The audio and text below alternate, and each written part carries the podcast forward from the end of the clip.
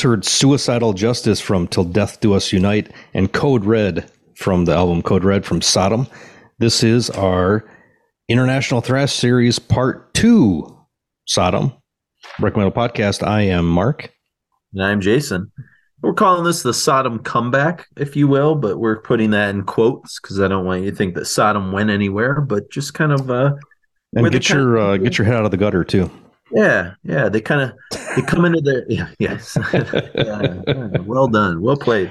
Um, they're kind of entering their golden era, like they're the, the, the twilight years, and yet somehow they kind of rediscover the magic, and and they've they've had a pretty good run in the last kind of couple decades, and uh, not a lot of bands of the '80s can say that, you know. So that's uh, pretty cool. It's always uh, impressive the longevity of extreme metal bands. Yeah, absolutely, absolutely. You know, 19 plus. You know, I think they're. I think they're. Are they at 19 full length? They're, they have an incredible amount of full lengths. Yeah, but it's, like it's pretty wild. They have way more than you know than Megadeth or Metallica. Yeah, or Exodus for that matter. Yeah, and uh, you know, for people that maybe didn't check out part one, you should probably check out part one because you're gonna get a lot of the band history and the members and all that kind of uh, pertinent information because we're not going to like revisit too much of that stuff we're to kind of just assume that people are kind of you know traveling over from part two. But uh you know in part one we kind of talked about the origins of the you know the teutonic thrash movement um, which we'll be spending a lot more time on throughout this international thrash series. We definitely will be looking at Kreator and destruction and uh, probably tankard and, and some of the other uh, there's there's some also hidden gems in the German uh, thrash scene too that I want to kind of cover as well. Kind of a few. Would you throw a Running Wild in there? I don't know if I'd throw them in there because they they that's a whole other thing, and we should do a pirate metal Running Wild like episode uh, for sure. Um, well, their first their first two were kind of like fairly influential like in black, metal too. Yeah, yeah, yeah, for sure. Then they kind of went I, off the. I'm thinking rails. like Exumer, and um, there's a few other. There's there's some other kind of. I think Protector is another band. Um, there's there's a pretty good list I've got of, of some cool stuff. But um, Holy Moses is pretty interesting with female vocals in Germany. You know? Okay, I'm not from. I've um, heard that name. I've never listened to them. Yeah, yeah, kind of fun. And that's where the one guitar player came from, uh, who was on uh, where'd my old notes go? Uh, not tapping the vein. I think uh, where'd he cut? Oh, geez, I had it. Well, there was that uh, dude that came from. Um, I'm looking at my old notes now too. I think it was after Frank left. Uh, they brought in. Oh no, it's the drummer. It's the drummer that replaced uh, Witch Hunter uh, he came from Holy Moses. Atomic uh, Steif. Uh, he came from Holy Moses and Living Death, which are two kind of German. Okay. Yeah, Michael Hoffman from on that was on Better Off Dead was from Assassin. Oh, okay. There you go. Yep. And so yeah, so this is kind of like you know we we left off part one for people uh, they're so inclined with Masquerade and Blood, and we kind of talked about these records in the mid '90s that were you know kind of groove metalish and they're not records I've spent a lot of time with, and they might be better than I think they are. And so I am fully admitting that maybe I just haven't spent enough time with those. But the whole idea was that, you know, a lot of metal bands who were established 80s acts kind of got lost in the mid 90s and kind of had to find their way. Sodom never really got lost. They kind of kept on the track, but um, just, you know, some some records more memorable, I guess, than than others. And it's really interesting because with 1997's Till Death Do Us Unite and especially 99's Code Red, thrash was kind of making a comeback. And so it's almost like Sodom kind of stayed the course and were rewarded for it in a way that a lot of bands lost the course and tried to play to different trends, maybe, or try different things. But like something's kind of in the air, you know, Haunted, uh, Witchery, you know, Testament's kind of making a comeback with the Gathering, which had you know Dave Lombardo and uh, James Murphy, and and you know just a really potent lineup. Um, you know, do you kind of remember that in the late '90s? That kind of like kind of thrash revival that almost kind of came on the wave of like At the Gates and, and some of the stuff that they sort of brought yeah, back. Yeah, that and like also like the the power metal traditional metal was coming back. Yeah, so like you yeah. know power Hammerfall, metal was coming back with like Hammerfall. Yeah. So there was like I there was that era where I don't know if people knew what the hell to do with they they thought it was just going to keep changing and changing and changing and that's what you needed to do. And now mm-hmm. like even look at like Priest's career, like now they're not trying to be modern and you know trying to make any you know trying to fit in with anything like they're Trends, themselves yeah. Yep. So absolutely. like, you know, like firepower, you know, fits in better than a lot of some of their other records do, like, you know, like Nostradamus or some of their more more turd offerings. But yeah. I feel like like now That's, is a different kind of aesthetic. Record they did with Ripper, um, Demolition. Demolition. That was a yeah. dog, but yep. um, but yeah, like uh like uh what was I'm trying to think what the one was um something something Redeemer or fuck I don't even remember now. Oh, Angel Angel, Angel Retribution. Retribution. Yeah, that's a great one. Yeah. Yeah, like they only had a little bit of a dip, but even like you know, some like with something like uh like Turbo, like yeah. they were trying new things, and you know, tur- that's still like one of the songs that's always in their repertoire when they play. Sure. Yeah. But we were definitely in a weird spot where. But I think like I don't know. I I kind of remember when that like witchery haunted stuff like started to like come back on the horizon. Suddenly it was cool to like be doing like thrash again, you know? Yeah, and, and it brought like, like a, I think an awareness of Mercyful Fate that had been kind of lacking for quite a while. Sure. Yep. Yep. There's that that came in. And I think it brought like a younger fan base back to thrash. And um Yeah, you had I'm your entry point like, bands.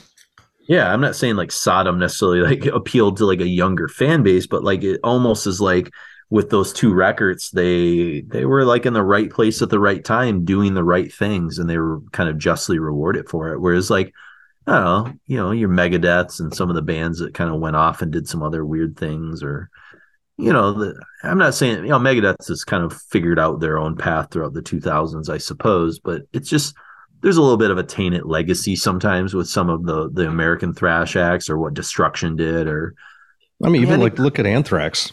You know, like yeah. they they did uh, like a weird off ball move that I think is one of their best records. But yeah, af- think, after that, I think it kind of starts to mm, there's like diminishing returns. Yeah, it's that's a weird era. Um, you know, I'm always I, I you know someday I'd love to re-explore Anthrax and really look into some of that stuff because it's like that's a weird era. But anyways, yeah, I mean, well, I'll say Sound of White Noise. I think is great. Anything after that's yeah. Well, I think the the Joey comeback records were great those uh, worship metal and, and some of that stuff in the late 2000s. They're good, uh, but they also fall into that thing for me where I'd rather go back and listen to Among the Living. Hmm.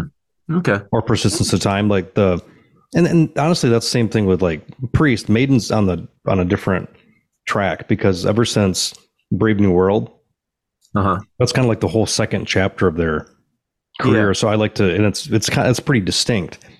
And I still go back and revisit a lot of that stuff, but yeah, Anthrax think, not so much. I, I, have a kind of like love hate relationship with Anthrax too. Yeah, it's it's tricky. I mean, I think there's songs that are good in the mid to late '90s, but albums it's tougher. It's like yeah, you know, they're not consistent records and stuff. But um, yeah, it's interesting. I think I, I would almost put Sodom into the like Iron Maiden camp because I think like the second act that really begins, especially with Code Red and M16, is almost like a Brave New World thing, where it's like you mm-hmm. can you could totally be a fan of Sodom from like Code Red forward and not really care about their early stuff. And that's still a pretty good catalog.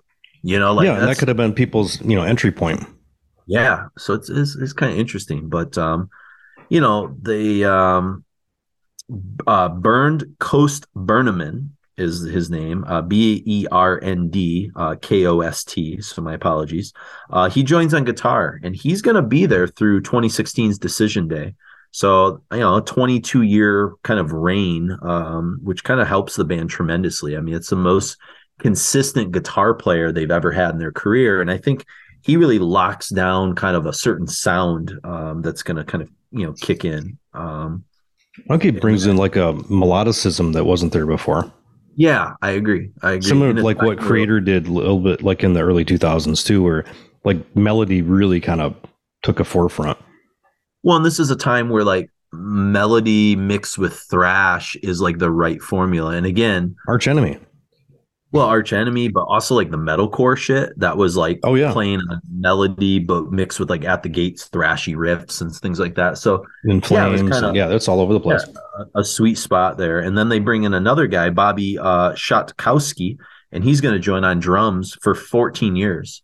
So we've got like a pretty solid lineup by the time kind of Code Red happens. They've actually had time to fully gel because those guys kind of come in right like right before Till Death Do Us Unite, and I think Till Death Do Us Unite is a pretty good record.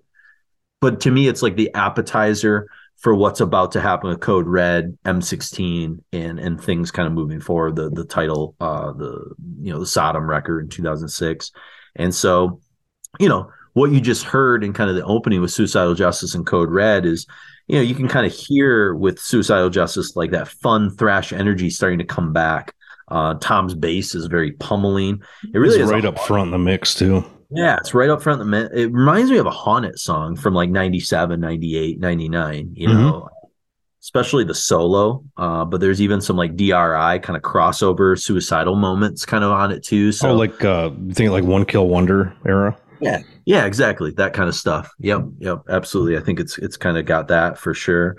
And then, you know, Code Red, the title track from Code Red, which we're going to kind of talk about here in a second, like you can feel it with that opening riff. It's like rejuvenation in that song, you know, and cohesion. Like this is a band that's like kind of they've re- you know, they've had like a couple years to like write together and work together. And if you think about it, like at the end of part 1, all I was talking about in those last two sets was all right, this guitar player left, then this guy comes in, and this guitar player left, and this guy comes in. Like that's a lot on Tom. You know, Tom's got to put like a lot of those pieces together on his own and be like the sort of uniting force. And now Tom has a cast of characters he can rely on, you know? Yeah. And you know, he hasn't really had that since like Frank and Witch Witch Hunter, you know, kind of together for those kind of, you know, four or five years or whatever. So yeah, um, it's it's different too with like the as as bands age like that to like some of those people you associate so much with them initially were only there for four years yeah. or something. And then these other guys come in for you know twenty yeah. or I mean Burnham, 14. Burnham is crazy. Yeah, he's he's like you know I mean he's like the guitar player for Sodom, but it's only been you know in this like ninety nine or ninety seven to like you know 2016 era or whatever. So yeah, uh, yeah, it's kind of interesting. But like the thing I like about Bernemann is um, you can hear it on Code Red, the title track is a lot of Slayer tendencies. And yes, I get, saw that as well. I heard that as pinch well. harmonics and things like that. Noisy solos, you know, like which goes with the war metal themes, you know, kind of the dive bombs and a lot mm-hmm. of the sort of stuff. I mean, there's like a black magic breakdown in Code Red that's pretty fucking fun and cool and evil, and uh, you know, that's that's you know, I, you know me, I like Slayer. Oh yeah. so, you know, you got, you got a tattoo about it. Like, well, yeah, I do have a tattoo. There's not a lot of people that can like mimic that caustic kind of energy uh, and still sort of be fun and catchy. That, that's the perfect thing about Slayer is like you can Slayer's intimately listenable and still super fucking noisy with their solos and and some of the things that like especially Kerry King does, you know. Yeah, um, I think yeah, Slayer at the gates like Witchery pulls into some of that as well. Yeah. But yeah. there's not there's only a handful of bands that to manage to keep it going. Exactly, exactly. So so I think you know that's that's kind of where we're we're sort of starting with the premise here is that you know in a lot of ways um, Till Death Do Us Unite is where like the lineup comes in, but they really the cohesion happens on Code Red, and uh, we're kind of off to the races with this sort of like, you know, kind of phase two, maybe phase three, I think, because phase yeah. two really began with like, um, you know, Persecution Mania, and then you know this is sort of where like all of the influences and all the type of styles that they've used kind of all come together. I mean, you don't hear like a lot of obsessed by cruelty influence as much anymore, but like everything no. else is kind of in the mix at this point, you know. And um, he's definitely Tom's come doing some of the more Tom Araya isms in his vocal. Is, he's he's really messing around a lot with his delivery. Yeah. Yep. I I agree.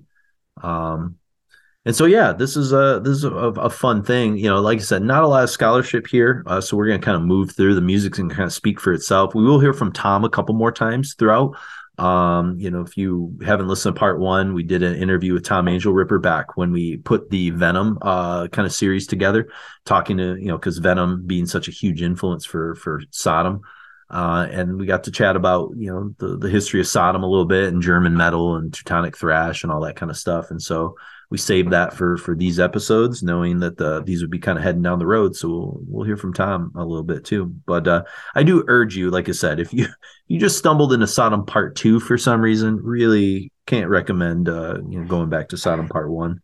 um, for all the history stuff. All right, we talk about coal mines, all kinds of fun stuff. It's it's fun for the whole family. So, yeah.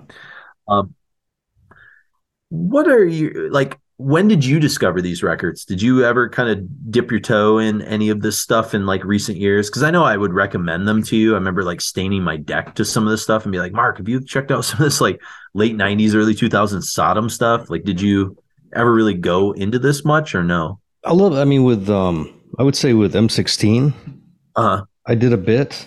And then yeah. it's one of those things too, because I, you know, I listen digitally, but also like when I'm, I'm trying to fill in stuff, I try to, uh, I try to get stuff on just on vinyl. Kind of got rid yeah. of my CD collection years ago, and it's incredibly difficult to get any anything modern or remotely modern, you know, like on LP anymore.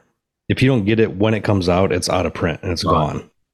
God, but I've definitely listened to a little bit, you know, here and there. But um, I would say I'd probably focus more on the la- the latter, the stuff like once um, once Frank comes back. Okay, yeah, yeah. When you get to God, what record? It's a little down the road, but yeah. Yeah, Genesis and some of that stuff. Yeah. Yeah. Sure.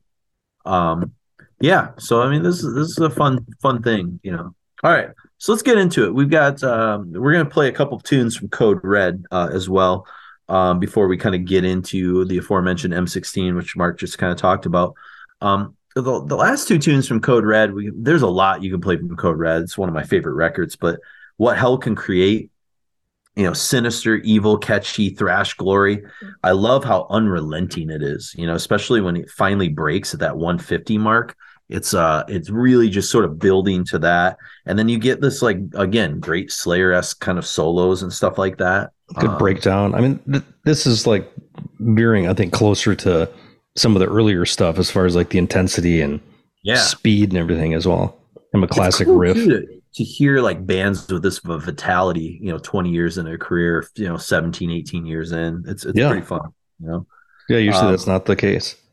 Vice of Killing, it drove me crazy what fucking Slayer song this reminded me of. And it finally came to me that it's like Spirit in Black from, from Seasons. Um, it's, you know, like how weird compositionally Spirit in Black is, how it has like multiple different like parts that it changes to and stuff. Yeah. That's that's kind of what I I you know. I mean, I did, said was a double bass bit with a Slayer riff. Great. Yeah. Yep. The machine gun, warlike kind of staccato kind of thing yeah. that's going is, is very cool. But, but yeah, very like brutal and bludgeoning. That's kind of a lot of this stuff is they start eventually they start to kind of marry some type of the more melodic with keeping up. Like Sodom is always just about like hitting you in the head with a hammer is kind of their yeah. their mo and yet at the same time it's in you know like it's super catchy. Like oh yeah it, yeah. But it, uh, like it never lets off off the gas. Yeah. It's they found this formula and it's like man i i don't it's it's it's so unsubtle in some ways that you almost don't appreciate it. It's like it's the thing that's like right in front of you. You know it's it's i don't know. It's kind of like when you you know like to use like a film metaphor like you know, you go to like take film classes and you're talking about like I don't know, the the Citizen Kanes and all these other kind of things that are doing like all these really artful things. And then like there's like this, you know, there's like the John Carpenters or um the Howard Hawks who are doing like meat and potatoes stuff, but it's so artfully done and it's like right in front of you the whole time, but like you don't almost pay attention to it until you actually are like, oh, this is like as good as you can do within the confines of like very constrained rules and like they're doing it right you know um, yeah i mean yeah but like with the within a like there's guys that there's directors that are auteurs and then there's directors that are guys who churn out a bunch of shit but it's always good it always has a yeah. consistent quality to it yeah. and uh, like carpenter had a couple like zeitgeist things with like the music and and things like that but hawks was was kind of just like a company man, really. Yeah. He just yeah. kind of like knocked out all the stuff. But you look back at the now, like how he didn't need to make shots as interesting as he did.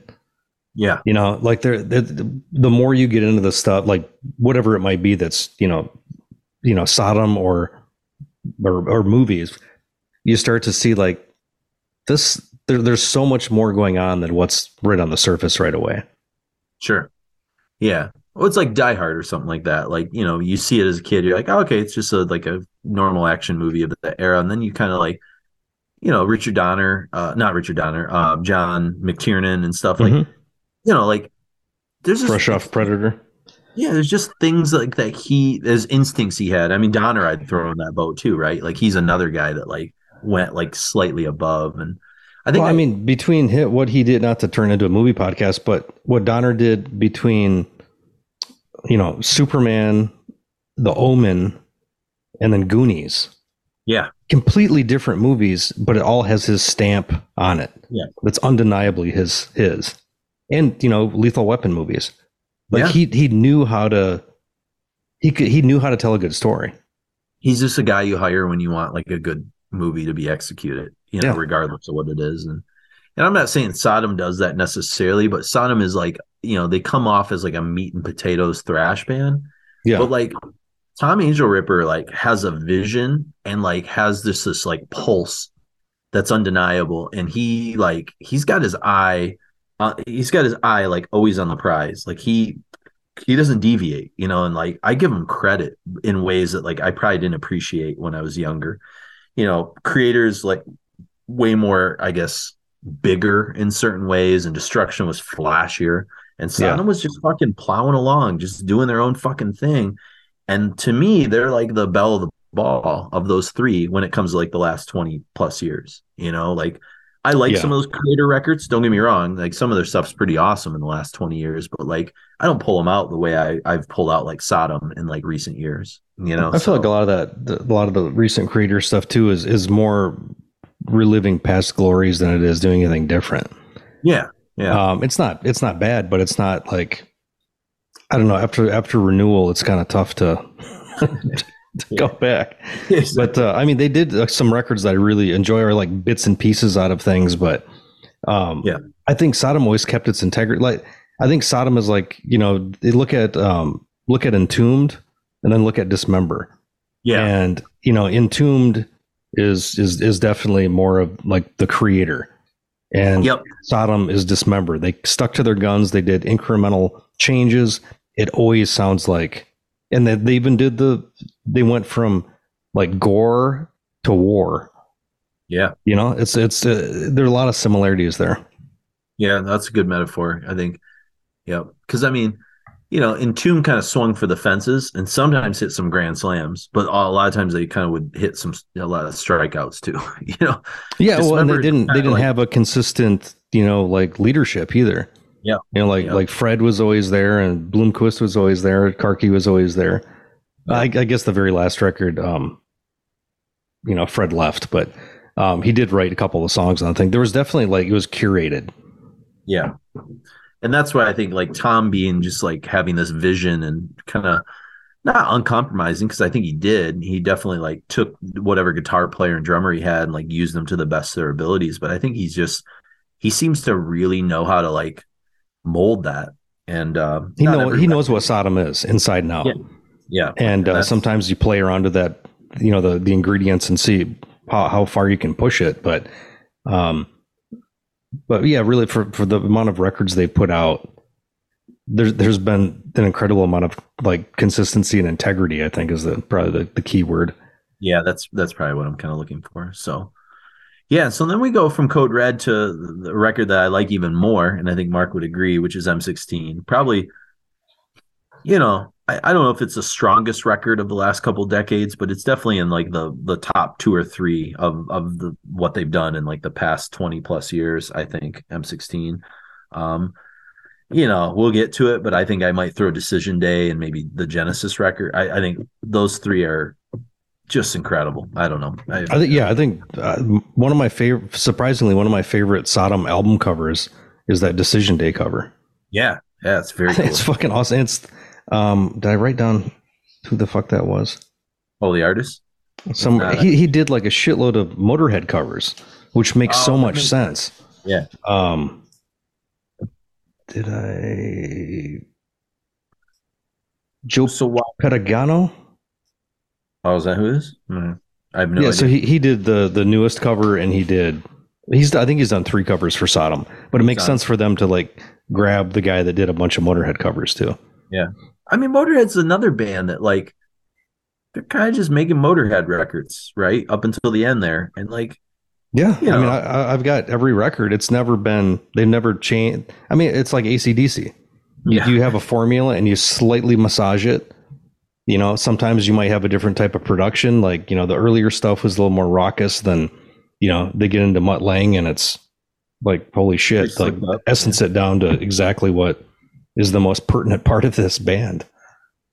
Yeah, no, that's, absolutely true. So, yeah, I think Sodom's a little more dynamic than those two bands, but sure. they also like have a straight ahead trajectory. They're always Sodom, you know? Yes. Yeah. Can't say that about a lot of bands. So, but yeah, so we get into M16 with a trio of tunes. Um, among the Weirdcong, which probably another uh, Vietnam reference. We talked about that in part one a little bit, but yeah, another cl- fucking classic album opener, which is again their specialty. A lot of these have been album openers that you've heard in part one and part two. Um, definitely sounds warlike. I love Tom's vocals and the brutal lyrics. You know, emotions died when I saw my friends impaled to death. So they're definitely talking about like the experiences of fighting the Viet Cong in the jungles and, and kind of that. You know, we talked about in part one, you know, Tom's concern is always for the the soldiers, regardless of what side of the war you're on. You know, it's yeah. just like the things that soldiers have to go through to survive these experiences and stuff like that. And um, really cool tempo changes. That's one of the things I think musically M16 is pretty dynamic. Um, yeah. You know, there's a lot of neat things kind of happening there.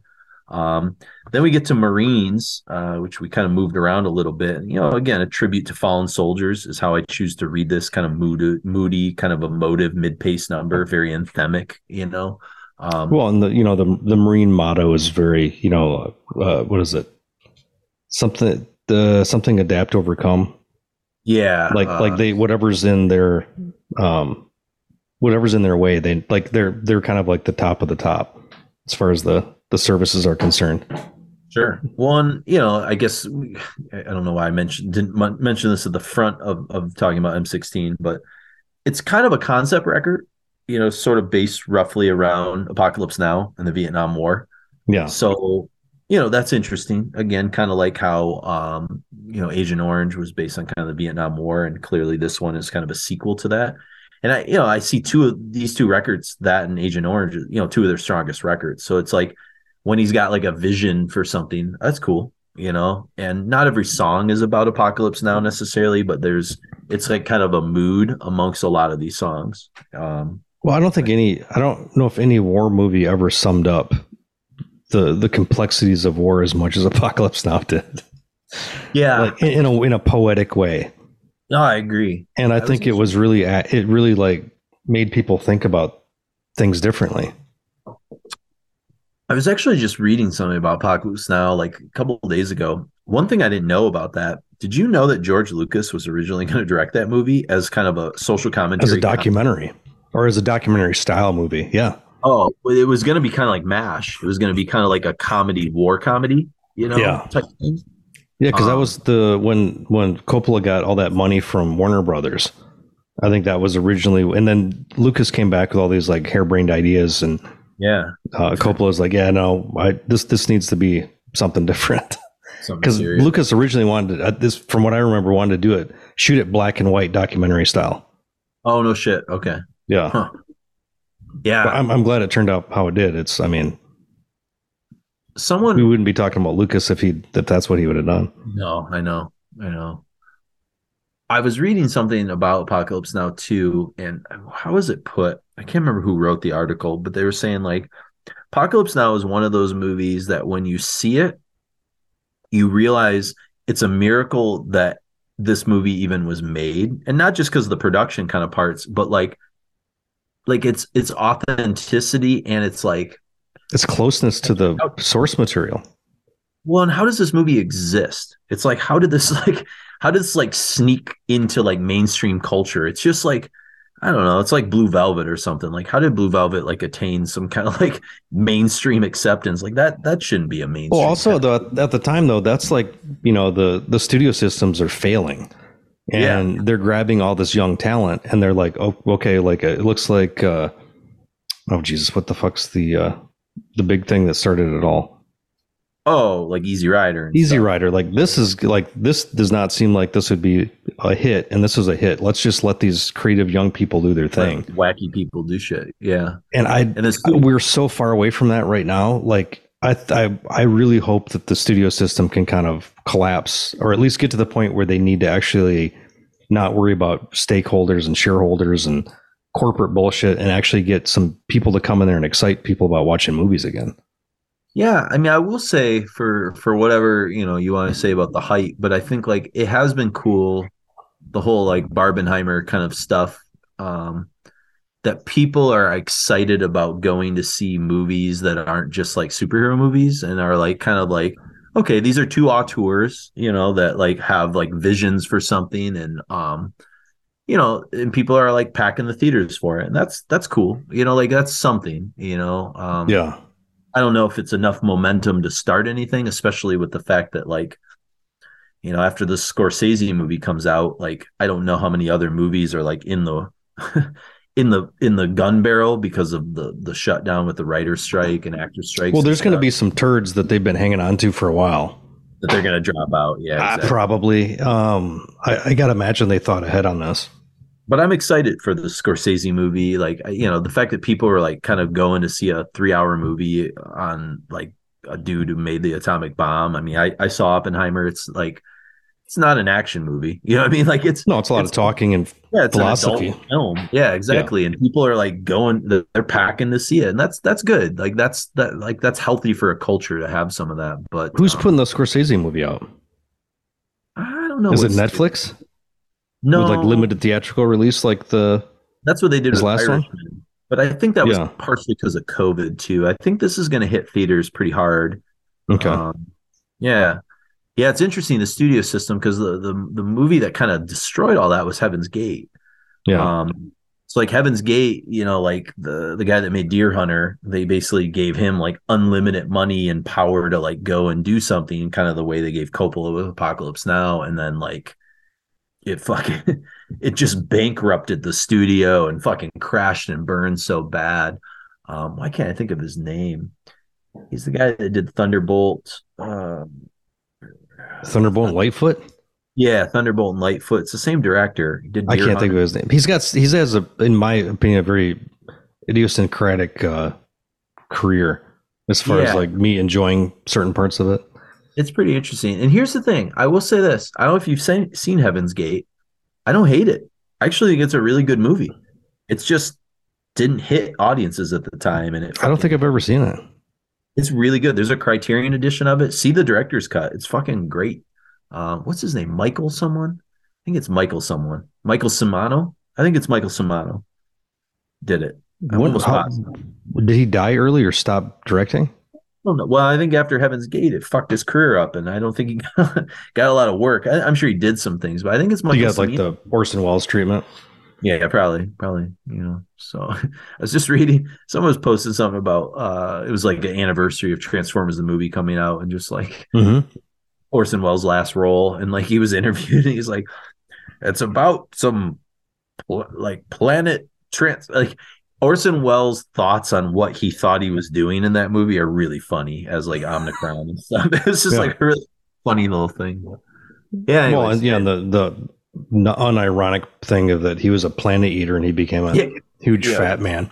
Exactly. Doing wine commercials. So to say, if you are uh, a cursory uh, film fan and you have not looked up the YouTube videos of Orson Welles wine commercials, do yourself a favor. Just go down the rabbit hole. Oh, the French. yes. it's him just getting fucking shit face recording takes on wine commercials. It's, and then you'll fun. go into the um, the Dean Martin celebrity roasts with Orson Welles on, where he's he's tremendous on those. I don't know if I've seen a lot of those. I'll have to. I'll i think they're all on YouTube. I'll have to go on that journey myself. Yeah, so. it's fun. yeah. So, anyways, Apocalypse Now, M16, Sodom. Yeah. There you go. And then we're gonna end with a tune, uh, the title track, M16, and this is one where you know, I uh, I don't know what vibe you got, but I said almost feels like bolt thrower esque at the beginning. Um, maybe it's just because the subject matter, and maybe my mind was kind of in that realm a little um, before it kind of thrashes forward. It's got this kind of atmospheric, kind of eerie feel before the fiery guitar solo kind of comes in and those kind of tank like drums and maybe yeah, I thought it was a very like starts with a very unsodom riff. That's what I mean. It's like con- yeah. more like contemplative the way like some of the both like later era bolt thrower stuff could be that way about war. Sure. Yes. Yeah. Um, yeah, it was just a. It had a little bit of uh, the the melody of what I uh, what I think of like the modern Kreator stuff too, where they would throw in something like because his vocals are kind of just back to where they always were. Yeah. Um, maybe a little bit more emphasis on things or something, but um, there's definitely a little bit more melody in this, yep. or like yep. some sorrowful kind of like uh, pensive melodies that Sodom yeah. starts throwing in these things. Yep, it's a the eerie atmosphere thing, and you'll start to hear that from this point forward. I think it's maybe one of the things I like the most about M16 is it like introduces that element of the the contemplative like Sodom song, and you you'll hear it right up until their most most recent record where they have these like longer, kind of epic kind of tunes. And the Iron Maiden obviously does that a lot. You know, like they have those those kind of somber. It's you know, it's always the the Steve Harris like where the wild wind blows, and all the like you know thirteen minute yeah Steve Harris things. Yeah, but even like you know, I don't know if Steve Harris did Passchendaele, but like I think of that and like uh, as a newer kind of contemplative tune. Or no, I think Passchendaele. I think that's era. that's all. I think that's Janick Gers and um and Bruce. That was Janick No shit. I believe so. I like the, it's weird. There's at least the writing credits, but that like I love. But that's a that's one of my favorite of the like the post Brave New World kind of era. So also because I teach that that battle, so it's like uh, yeah, but yeah. Anyways, sorry, I digress. There'll be a lot of those in this episode. Yeah, exactly, exactly. So all right, so let's get into it. We've got uh, a nice little set from two of the kind of pivotal records that kind of steers the ship uh, for forward momentum for Sodom, which is Code Red and M16. We've got What Hell Can Create, The Vice of Killing, both from Code Red from 1999. And then from t- 2001's M16, we got Among the Weirdcong, Marines, and M16, the title track. And then we'll hear from Tom, uh, the very short little clip, and then we'll come back.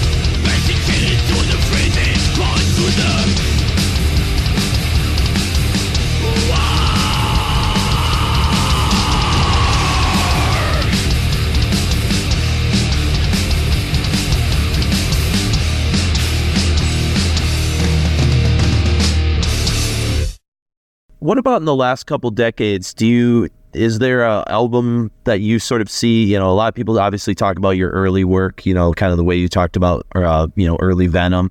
But is there like in the last couple decades in the 2000s, like a couple albums that have stood out the most as kind of like a modern example of like Sodom that you're particularly proud of, or that you would tell fans to check out if they're like reluctant to get into like the newer stuff? Because I've I've always loved what you guys have doing in more recent decades. I think you're one of the more relevant thrash bands that's still doing work over the last four decades, whereas a lot of thrash bands kind of faded away, let's say, or kind of went down bad paths. So, so I think that's something you're probably particularly proud of. But is there like an album or two that has stood out in the last couple decades for you guys? I think M16 maybe, you know. I, I know in 2000, you know, people talk about uh, heavy metal died, you know, or thrash metal coming back, you know. We never mind, you know, we ever been there, you know, with no change, you know. And uh, Sodom is the only band who never really changed, mm-hmm. you know also in the in the end in the nineties where a lot of bands changed, you know, or two sounds, you know. Um, I think with the era with Bernemann on the guitars and Bobby on the drums, we changed a little bit, you know, because if you have another guitarist, you change your style a little bit, you know. And I think Code Red or M16 are really great albums, you know, in my opinion, you know. Yeah. Those, are the two that stand out to me. Yeah. I think M16 is it's a great album, you know. But I love them all, you know. There was no, there were completely songs like Masquerade in Blood or Epitome of Torture was completely underrated, but it's it's a brilliant album, you know. So I wouldn't change anything if I would have, would have the chance to do this, you know. Sure.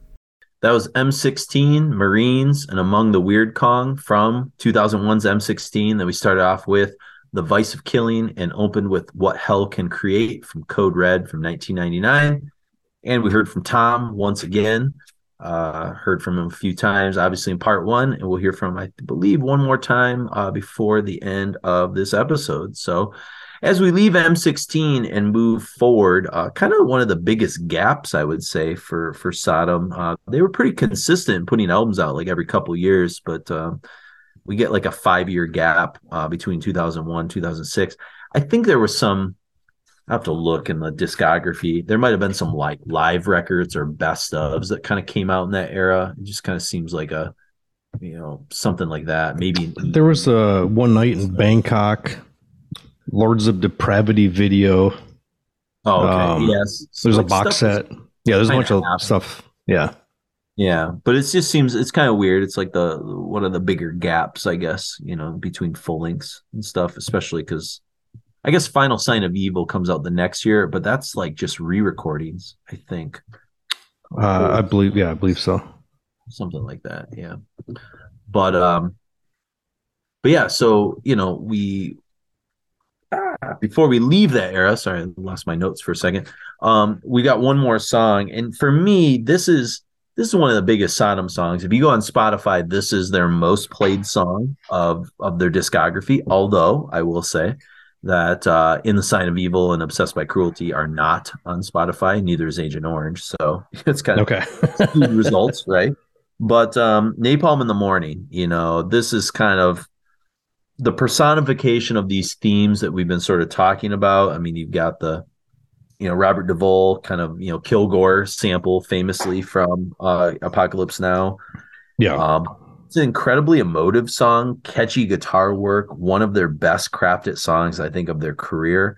I mean that solo after the 420 mark just fucking scorches. I mean, I can see why this is a go-to song for fans. I think they play the song live all the time. Like this might be a song like if somebody was like what's a what does Sodom sound like? I might play him Napalm in the morning because it really encapsulates like the last 30 years or so of their career, you know, just with a yeah. song like this. Um, I mean, you could play him Outbreak of Evil, obviously, if you want to show him that, that kind of early era, but like this is kind of like modern Sodom in in like its best form, I guess, you know. Um yeah, it's like a very like the the guitar intro, it's kind of classic Metallica clean yeah. guitar kind of thing and um it's almost yeah, I mean, like Tom's always for, Tom. Yeah. Yeah. But it's like almost like they're aiming for like more epic things, like with they're they're like aspirational now, You know, it's like they know they can do it. They know they can write longer songs and stuff like that. And it's like, let's just fucking do it, you know? They, um, they never fully like went into like, say, where like kind of like, um, oh, Jesus, what the fuck is it called now? Um, the second uh, Asphyx record, uh, Last One on Earth. Mm. Like, where that, like, that Asphyx became like more and more epic as they went along, and then you know integrated like military kind of elements and metaphors and stuff into it. But Sodom always keeps the epicness within like a within the song and just a small spark, like little part of it. They don't ever do like concept records where you know in a I guess in a auditory way, like M16 and you know they, they bring in like concepts of of a, like a greater war, but as far as like what it sounds like, they never quite go there. Yeah, fully. Yeah. It's always just like a, a, like the breakdown or a you know a transition on the song more so than you know here's here's the MS Bismarck or something you know for Asphyx. Yeah, that's true. One, it's also like Tom's not trying to do more than what he's capable of doing. Like he knows his yeah. limits, you know, and I think I, I admire that about him too. You know, but he's he, it's like Slayer. They push like to the outer edges of their abilities and things like that. But like it's still always like a Sodom song. It's always still a Slayer song. You know. Well, I think um, yeah, like Kerry King's the kind of the the guy that holds it all together for Slayer. Yeah. I think Tom kind of holds that as well. Yep. For yep. better for worse in certain instances, but yeah, I was gonna say in Tom's instance, good for Kerry's instance, questionable. But yeah, yeah, it is. And so then we move on. Uh, we'll hear. We'll open with Napalm in the morning, and then we move on to, I guess, maybe an album that uh, surprised me the most uh, in doing the research because, uh, you know, Sodom in 2006 is quote from this is from Tom.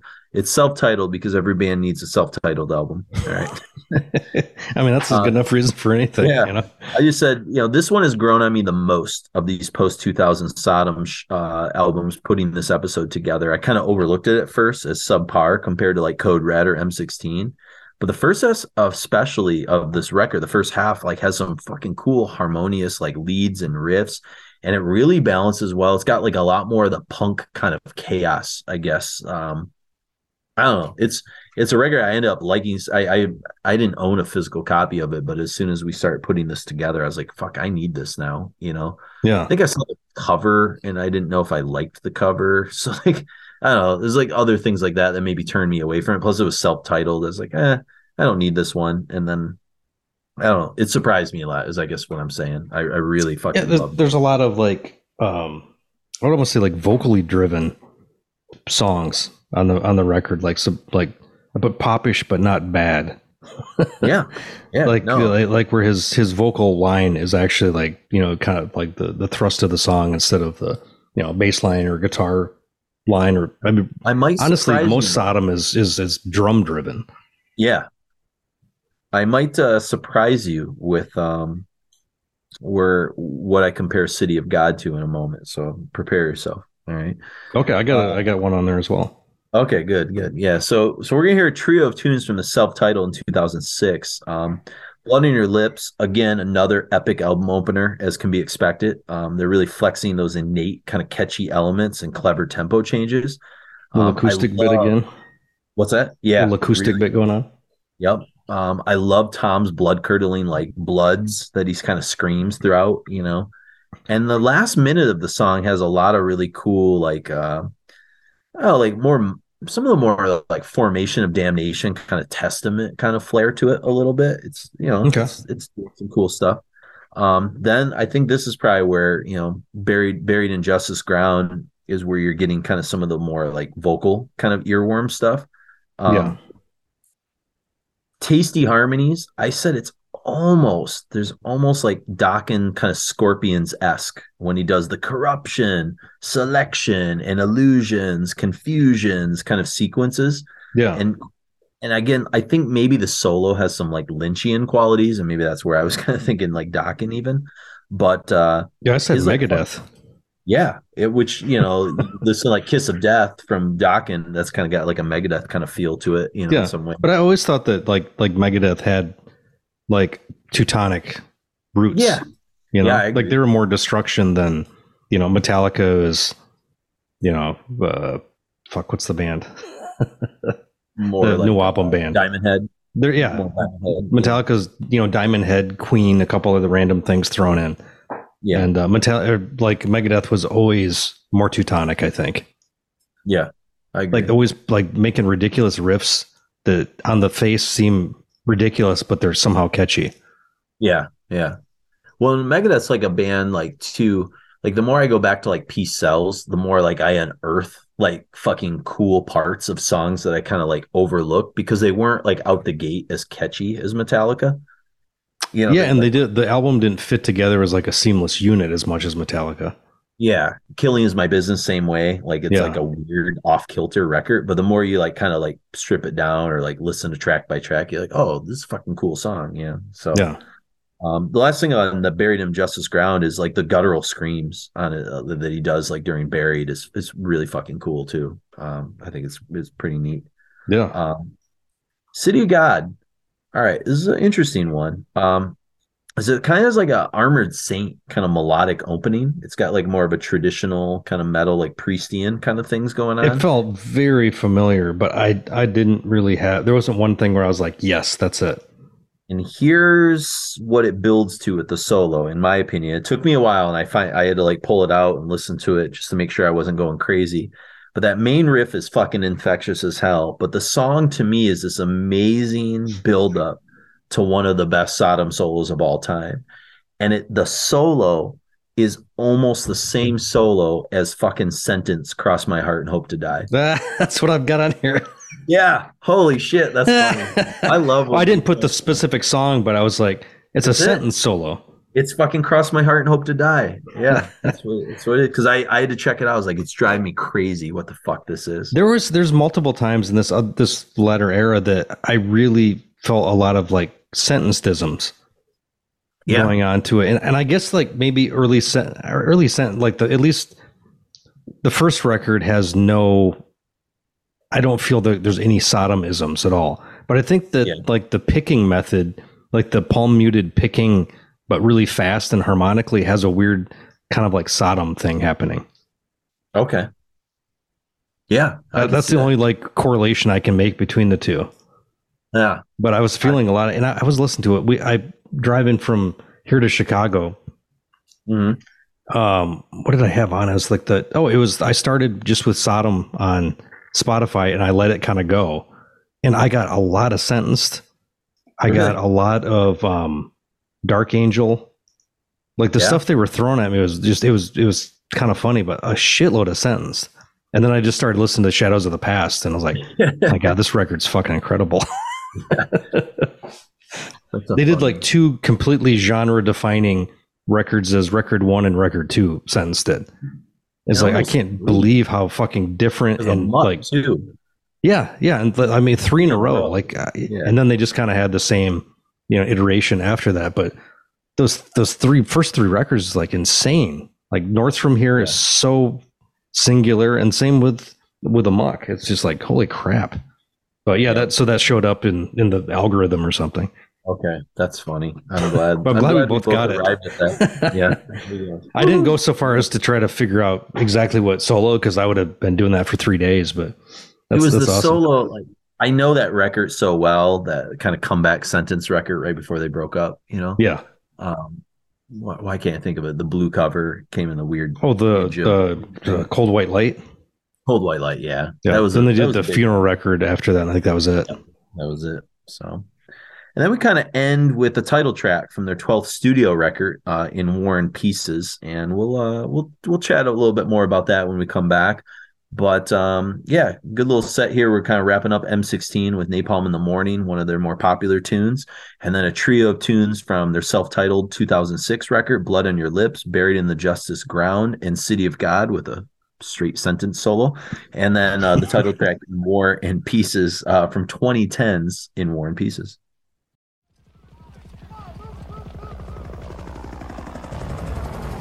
I love the smell of napalm in the morning. smells like victory.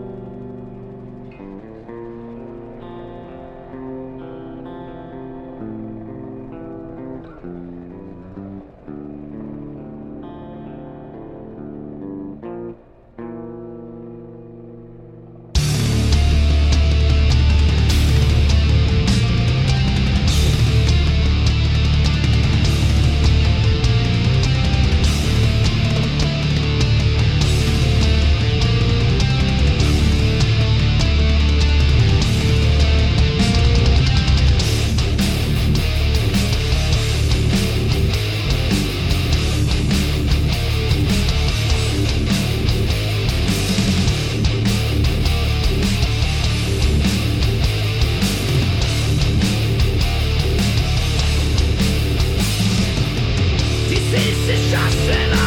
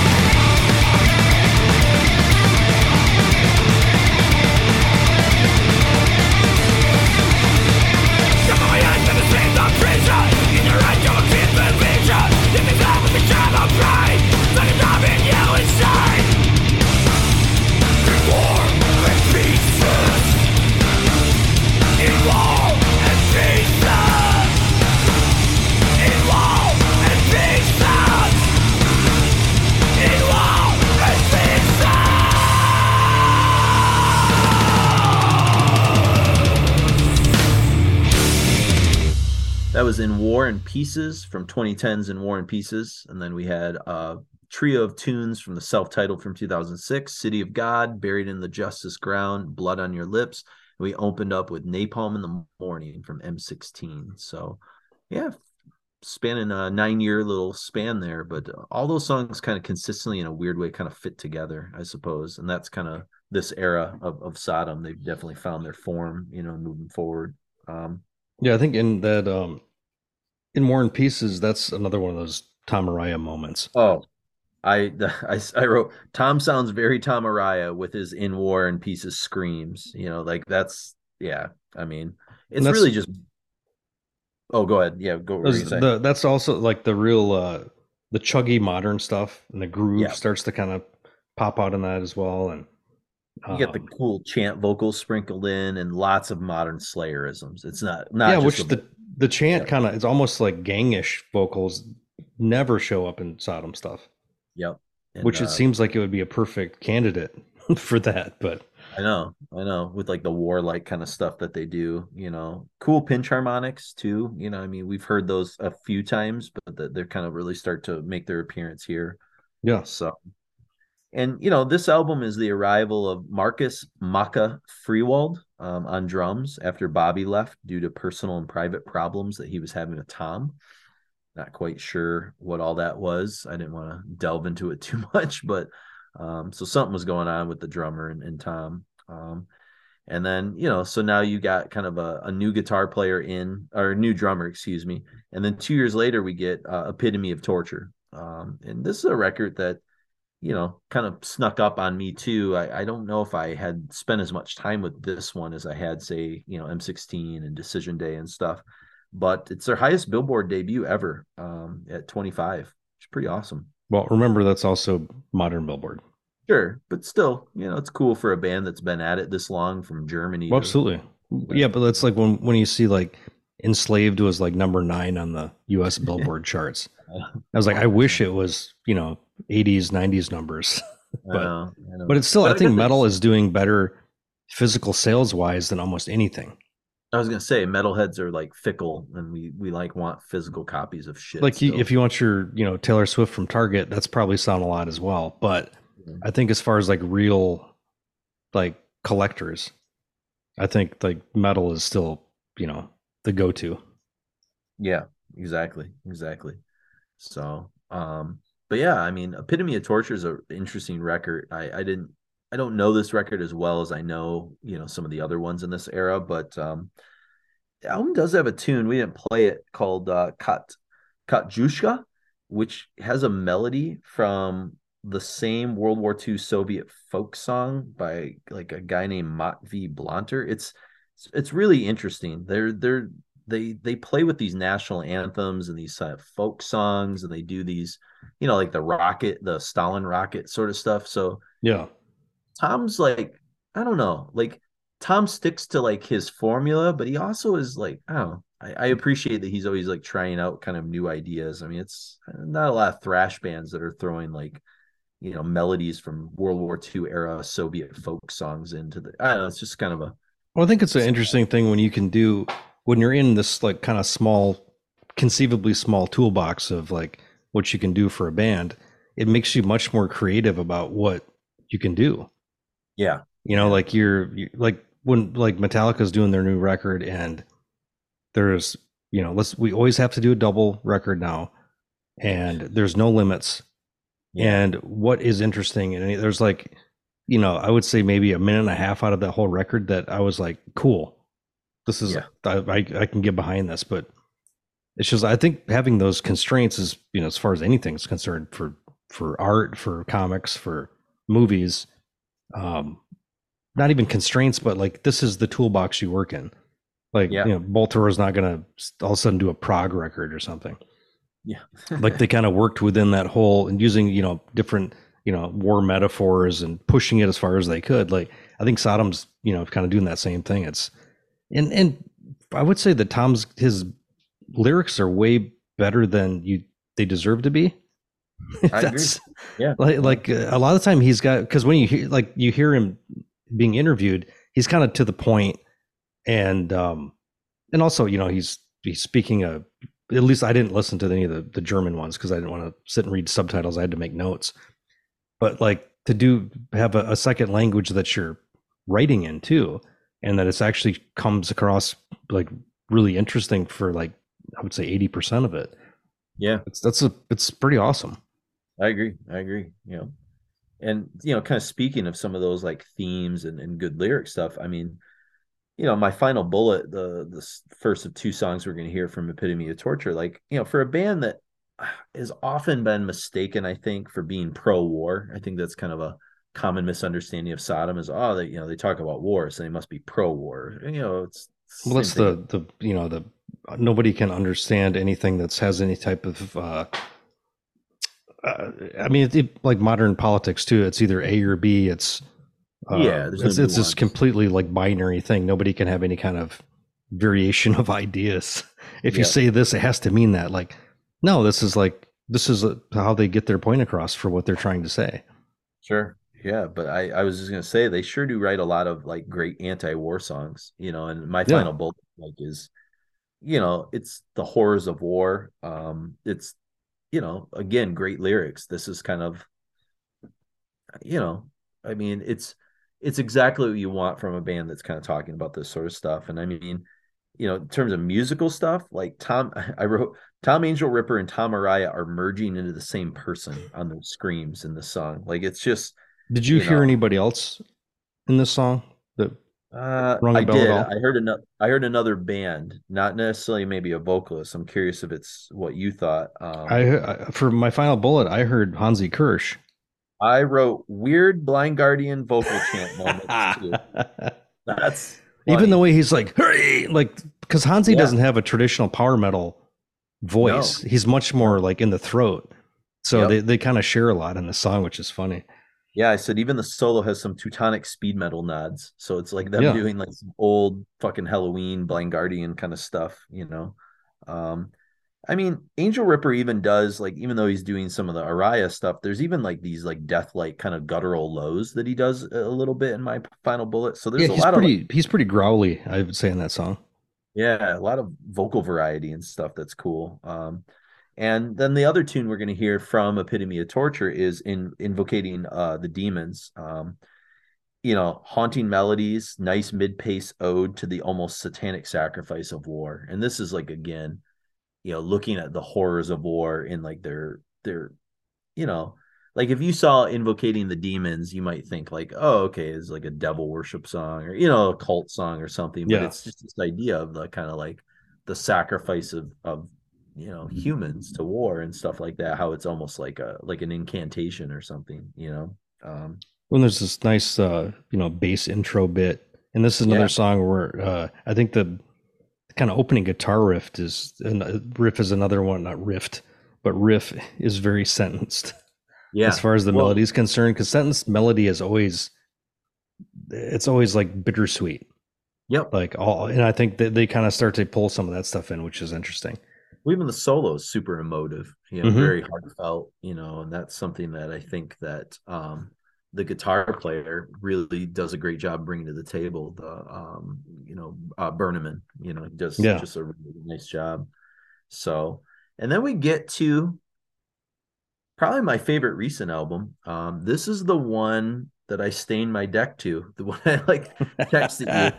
that that was, should be a pull quote on the next reissue of this. Yeah, it should be. Ah, this is a good deck staining. But I think it showed up I think it was in like the Fenriz playlist on Spotify. It just kind of showed up in there, and I was like, "What the fuck is this?" And I was looked. I was like, "Oh, this is newer Sodom." I'm like, huh. And it was right when that came out, so it was like summer 2016 or summer, you know, 2017 or something like that. And um, this is sort of where I got like the light bulb idea that like newer Sodom fucking ruled. Um, you know and and again i don't think decision day is doing anything like out of the ordinary that we haven't heard in these like last couple sets but like it's just it sounds reinvigorated and it's very sharpened version of the, the lineup um well, it's their last I, you know? yeah i think it bring i think it brings the it brings the teutonic back in a big way it's like Maybe the production's a little more raw and okay. primitive um i think the the vocals are kind of black metally but also all that uh, motorheadisms that are thrown yeah. there with a Venom riff. Like I don't know the last time that I heard of like a super heavy Venom riff from them and, until this. Yeah. And it still yeah. sounds like it's a it's a fresh like how many fucking riffs have they made? how what's the average of, you know, songs per album? So it's it's crazy. I know. Still do something like that. Yeah, and uh, you know, you like in retribution, you know, again another ripping opener. I said, you know, lots of gloomy, dissonant riffs. Maybe that's kind of the black metalisms and stuff. Yeah. Um, you know, but it's full of vitality, you know, and then who mm-hmm. is God? That's got like yeah. a classic Sodom kind of sound to it. That's where they're really bringing that kind of all back. And um, I mean, oh, for 20... who is God? I I have a very random observation. Whereas, oh, like, cool. it sounds like if Slayer wrote Enter Sandman. Holy shit. I love that. That's on the pull quote too. Stain your deck to it, and it sounds like if it's like. Buy this fucking record. Like we exactly. can fucking get this right up the charts with those two fucking stickers on the front of this. Yeah, shit. get get up to number twenty eight. Yeah. And then Decision Day, right? Smack in between. I mean, that's cool from like a historical perspective, you know, song celebrating D Day, you know. Yeah. Um, yeah cool emotional tribute, tasteful solos. I mean, lots of vocal variation on there as well. Yeah, yeah. I can't. I mean, there's there's not a lot I can say about Decision Day other than like if you like this shit, just buy the whole record because the whole record's fucking from top to bottom just great. I mean, it's my favorite. Yeah. Probably alongside M16, it's my favorite post 2000 sort of Sodom. Um, mm-hmm.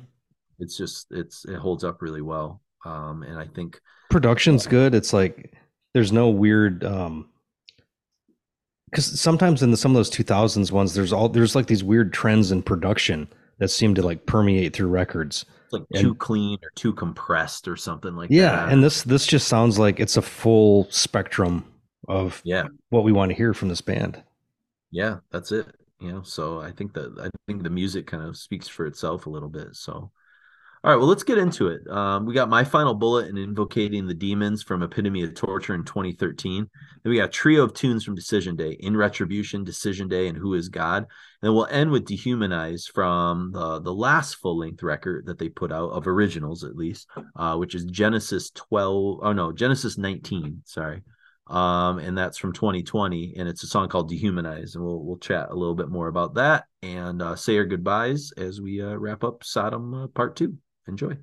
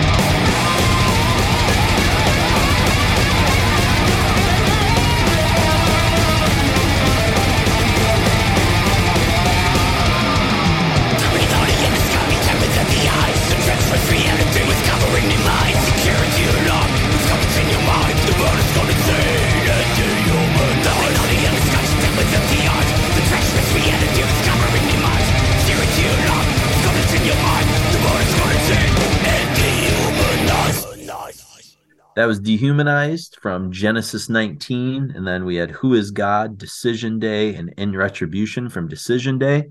And then from Epitome of Torture from 2013, Invocating the Demons, and My Final Bullet. Frank's back, baby. Here we go with That's right. Man.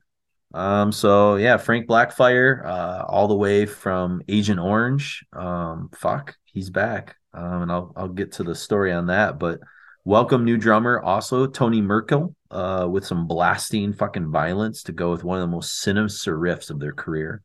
I mean, Dehumanized is fucking awesome. Um, And fast as shit. The, the Frank's bringing the chug back that we haven't we've been kind of missing. I think. I know. And I mean, as much as I love Decision Day because of its fucking properties of helping me stain my deck, one of the other revelations I think I had is I said Genesis 19 is, dare I say, maybe their modern masterpiece and one of the best modern thrash records I've heard from like a fucking staple band. Um, Well, do you know what else they brought back that I did not expect? Is that Rototom drum production? Oh, yeah. Like Yeah. where there's like six, like that's that was like a quintessential part of their you know first three records, and for them to bring this back in 2020 is and I just uh, wrote like great. I mean, one of the things like you know you brought up too. I said this album is spirited, vibrant, vital, with great production that toes the line well between the high gloss modern production and that sinister kind of moody thrash production. Mhm. Like it's it's right in the middle of that. It sounds great, but it doesn't sound too clean or too fucking polished. It's just like Yeah, it's not don't too know. modern. It it just like it does like what some what modern production can do is it makes like you you can do a, a production on the cheap, but it still sounds great. It doesn't Yeah. have to be like this, you know, fifty thousand, eighty thousand dollar production. And like a lot of the some of the earlier records in this era, you can kind of tell like, okay, this is heavily like digital processed, compressed. This sounds like, you know, like a 80s rock record as far as how great everything sounds. And that's so weird in modern times. I mean, Yeah. it's the kind of stuff that you hear oh god who's the guy from uh oh arthur arthur ritz or whatever what's his name the guy from like eternal champion who's doing like a lot of american metal records that are pretty decent is it Oh, yeah, yeah. Um arthur arthur rise is that the big muscly guy?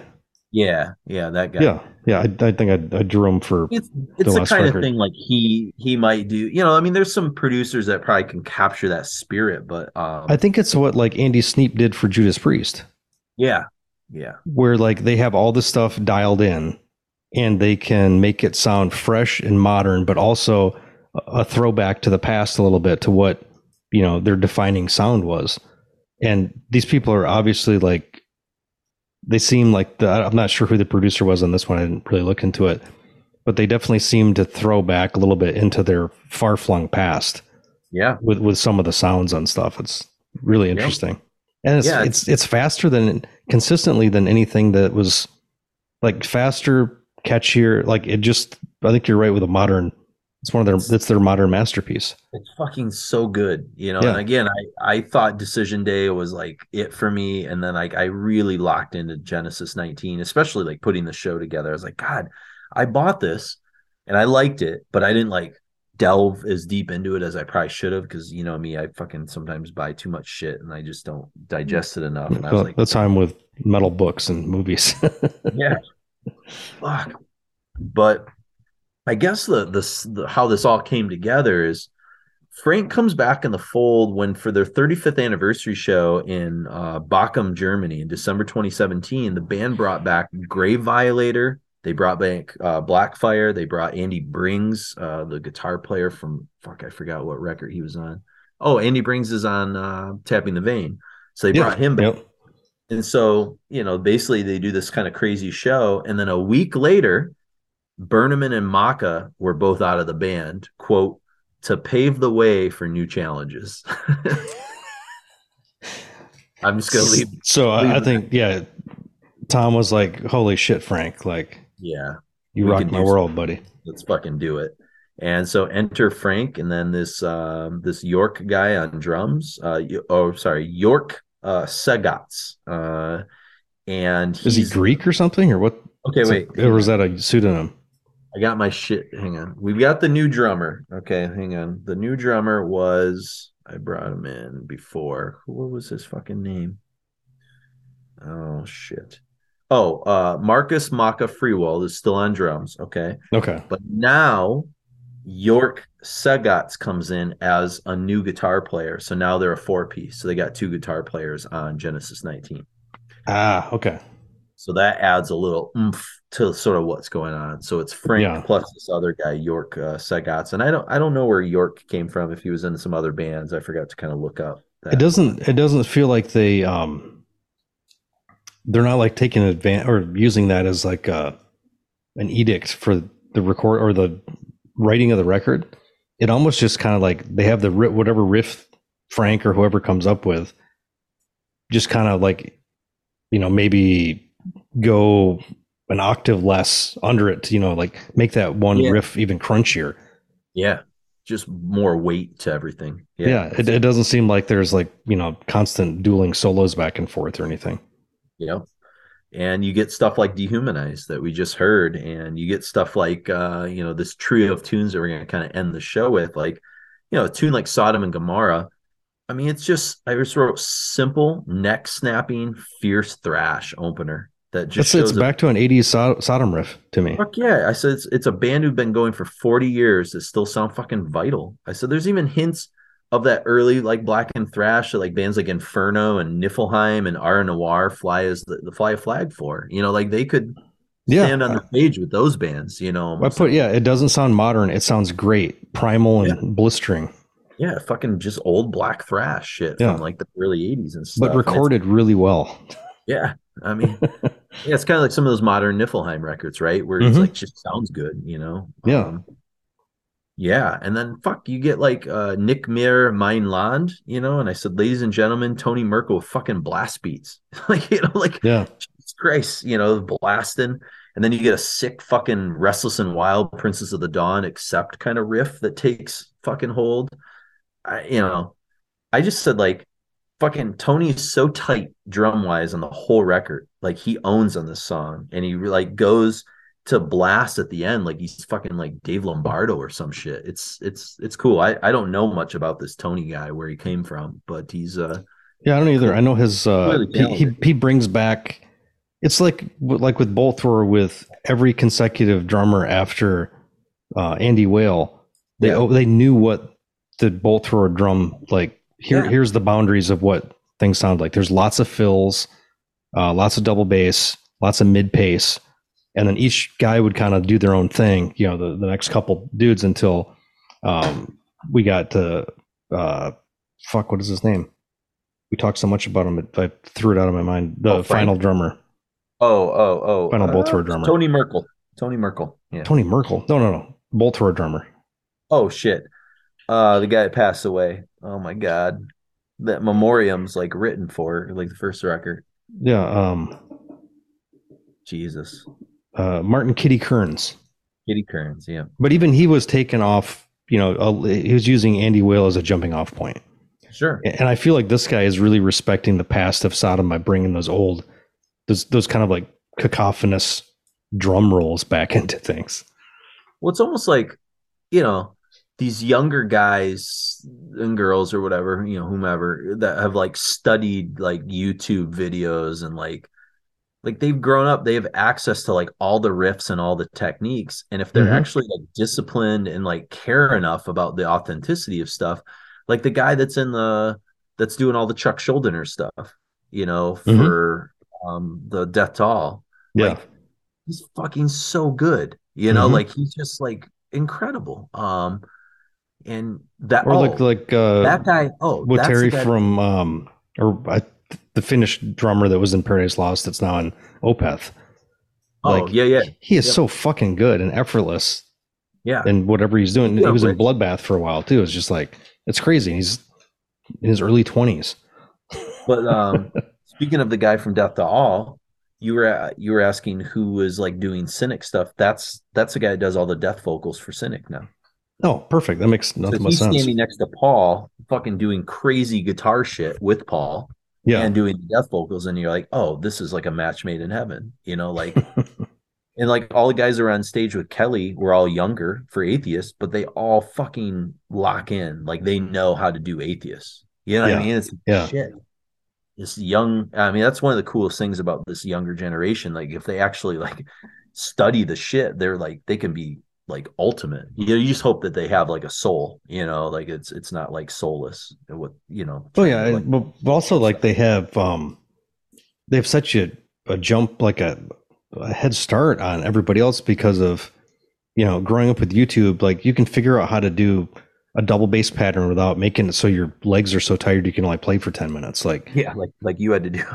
yeah like all these te- these techniques that where people can really like they figure out you know how how to play guitar how to like sing death metal without blowing your fucking throat out. Like all this stuff has like made these next this next level of bands you know kind of like be able to jump ahead like five six years and not not have to have all those trials and tribulations of the the earlier bands and some of those earlier those new death metal you know kind of like the like old school death metal bands that are coming back. shit, you know, exactly. like, yeah. those guys just come out the gate. You're like, what the fuck? like, you know, yeah. Or like you know like phobophilic and have a bunch of these like more like early 90s sounding death metal bands and they're Yeah. in their 20s and they're just like you know undeath all these guys are just it's they've just absorbed it all. Yeah, it's crazy. Yeah. It's, it's an amalgam. It doesn't sound repetitive. It's it's like an amalgam of everything that we grew up loving. It's it's Mhm. kind of it's a crazy era to be in into extreme metal at this point Well, and then there's guys just, and then the, and then you know, then there's fucking guys like Tom Angelripper, who's just fucking, you know, yeah just- well all the, everybody's still there like the just Yeah. going forward, you know, just doing his thing, you know. we're in that weird stage where like everybody in Sabbath is still alive. Yeah, that's nuts. You know, like I, I don't think they could ever play a show together again. But the fact that like you know, because after you know Lennon died and and uh um oh Jesus Christ, Harrison, Harrison. Passed away too. Yeah, it's like okay, that was kind of like the end of an era. We haven't really hit that yet with heavy metal. Like almost to to have like the flagship bands still going, you know, like Priest and and Sabbath. Yeah. It's it's kind of not even Deep Purple, like in their seventies, still, you know, Yeah. still flying the flag. Like we lost Dio and Lemmy and a few others, but for the most part, you know, Hanneman, but um, yeah, but for the most part, most of the core people are still there. You know, not yeah. Some of those real early ones, like you know, Maiden is still going. Like Diamond Head is still going. Like it's it's it's fucking wild that we're in this kind of weird era. So it's cool that these bands are still kind of respecting the past, and you know, while Yeah. we still have the old uh, stalwart still there. Yeah. Oh, indeed, indeed. Yeah, so you know, basically Genesis 19 is fucking godly, you know. So Great. It's better than it. it deserves to be. Yeah. It really is. And then so we're gonna end with a trio of tunes. We'll end with the Harpooneer, which is uh I said what do we got? Like Mastodon here, you know, but it's a fucking Sodom tune, you know, about Moby Dick. It's epic, doomy, progressive, melancholic, fucking, you know, Classic Tom- Sodom too. Yeah, and Tom's doing like Geezer Butler, like bass intro shit, you know, Mhm. like really cool melodic shading at the bridge, stupid fucking catchy riff, like 415, and even like punkish like Slayer solos throughout. And uh Toni does this really cool cymbal shading outro with the drums that's really, really heartfelt and, and cool. I don't know. It's like I just love this record. I need to I need to listen to this more. That's what I le- realized listening to Genesis 19. I'm like, holy fuck. Well, I think they, better. they took all those like some of the more modern proclivities of Sodom and kept they kind of kept a, a lid on how far they were going to go with it. yeah. Like they keep that the sim- the simplicity down. Like okay, what what is Sodom? It's that like one catchy riff. It's that one you know that pummeling thing. They don't go too far outside of the. There's there's a lot of, I think. um uh, it- it's it's weird how much like it seems like they're not trying to push too far. Like they know exactly what they're doing. It's a very measured record. Yeah, I agree. I agree. And uh, before we read some kind of um, letters, feedback that we've gotten on recent episodes and stuff to sort of end things today and talk about patrons and our goodbyes and stuff, I wanted to end with one final thing um, from from Tom. uh, we'll hear from Tom again too, and also in a little interview clip. But this is uh, from uh, Requiem friend Ian Glasper, who has been on some of our episodes that we did the anarcho crust punk stuff. Mm-hmm. Um, and we're probably going to have him back when we do the British thrash episode. I got to kind of get in contact with him because he wrote a book called uh, Contract in Blood. Um, that's about the British thrash scene.